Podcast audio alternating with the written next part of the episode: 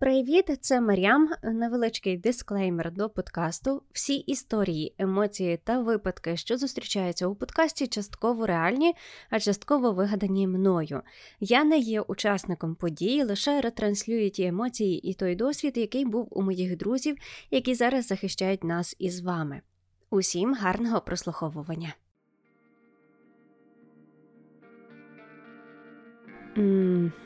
Не знаю, як описати. Я прикладаю руку до серця і відчуваю його стукіт, а всередині таке враження, що все мертве. Я торкаюсь пальцями своєї долоні і відчуваю це. Проте я почуваюсь порожньо. Он яке це відчуття, коли втрачаєш людину. Близьку, ну майже я. я не знаю. Ми спілкувались колись. Ну, як колись. Вчора чи позавчора? Я ще пам'ятаю його посмішку, як він мило намагався сьорбнути гарячу каву, а я йому казала, що він дурко, і я мала рацію. Потім півдня нив мені, що пік піднебіння. А я ж казала. Я тримала телефон в руках і втопила свій погляд в повідомлення. Перечитувала останні повідомлення знову і знову. Може, він хотів цими повідомленнями мені востаннє щось сказати. Але останнє повідомлення це плюс-плюс. Ні, тут я прихованого послання не знайду. Я присіла на стілець і подивилась на порожнє місце, де він колись робив собі каву і ідіотськи розсипав її через ПТСРну реакцію на звуки. Ну, у нас труба, по якій сипляться інколи камінці. Ну, тут таке інколи буває, але чувака клімануло. І таке теж буває. Я сиділа і дивилась на це місце, намагаючись видавити хоч якісь емоції із себе, але було ніяк. Я намагалась пригадати його обличчя, але за балаклавою тільки пригадую його очі блакитні, чи то сірі, можливо, трішки зелені. Ні, я не пригадую погляду. Як же мало я пам'ятаю. Я вийшла подихати свіжим повітрям. Сьогодні я не на зміні. На вулиці наші стояли і нервово опалили сигарети. На їхніх обличчях застив страх, чи то таке прийняття реальності. Це перша смерть нашого побратима. Дімон, здається, так його звали. Це таке собі нагадування, що ми всі смертні. Частіше треба собі про це нагадувати. Ми не боги і не Кларк Кент. Для нас криптоніт це будь-яка ворожа пуля і будь-який снаряд. А єдина наша суперсила це бляха везіння і, мабуть, трохи кмітливості користуватись цим везінням. Сьогодні дуже тихо. Зорі світять по-особливому яскраво. Я вдихнула все ще морозне повітря, перевіряючи, чи не хлинуть на мене хоч якісь відчуття.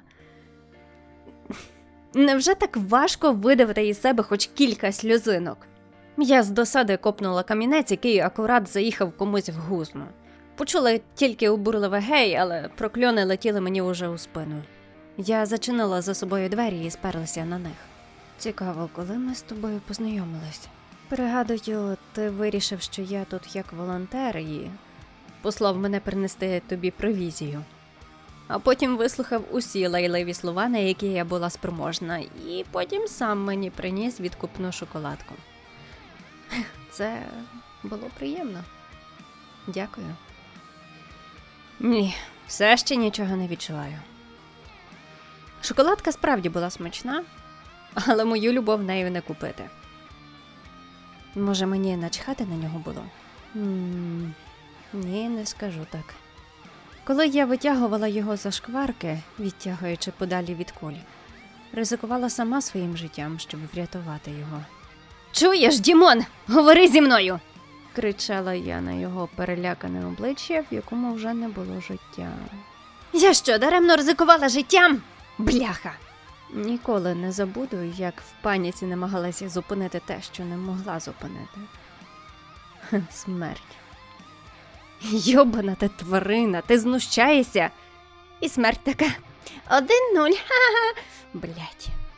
Я лежала на ліжку і втикала в стелю, паралельно уявляючи смерть, яка показує мені табличку з цифрами 0 і 1. Знаєте, як в тих мемасах? Ну, в тих мемасах завжди смерть щось виграє. Ай, одним словом. Я не люблю програвати. Мене передьоргнуло і прокотилася тілом гусяча шкіра. Я зірвалася з ліжка, бо на мене почав накочуватися гнів.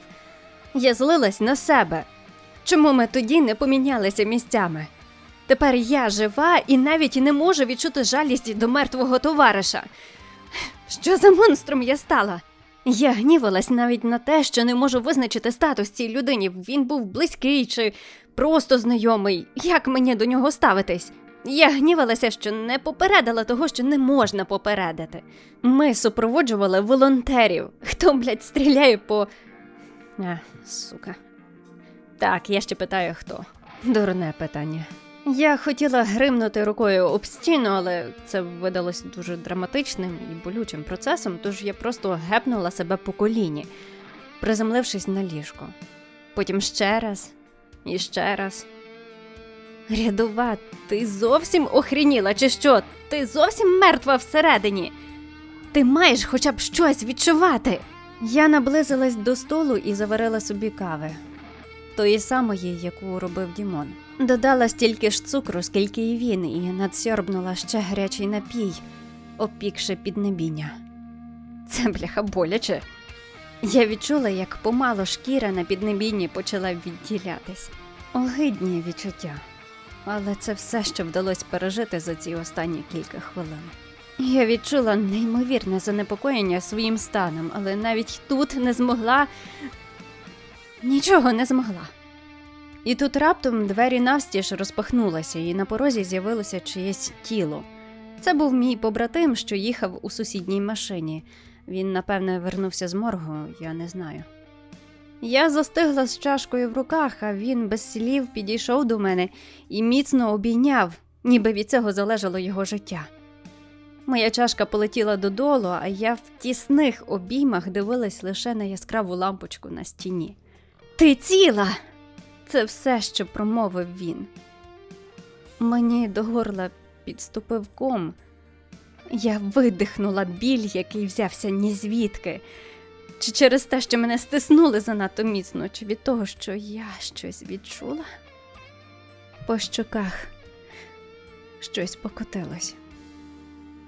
І я сказала: Я жива. Я таки маю серце.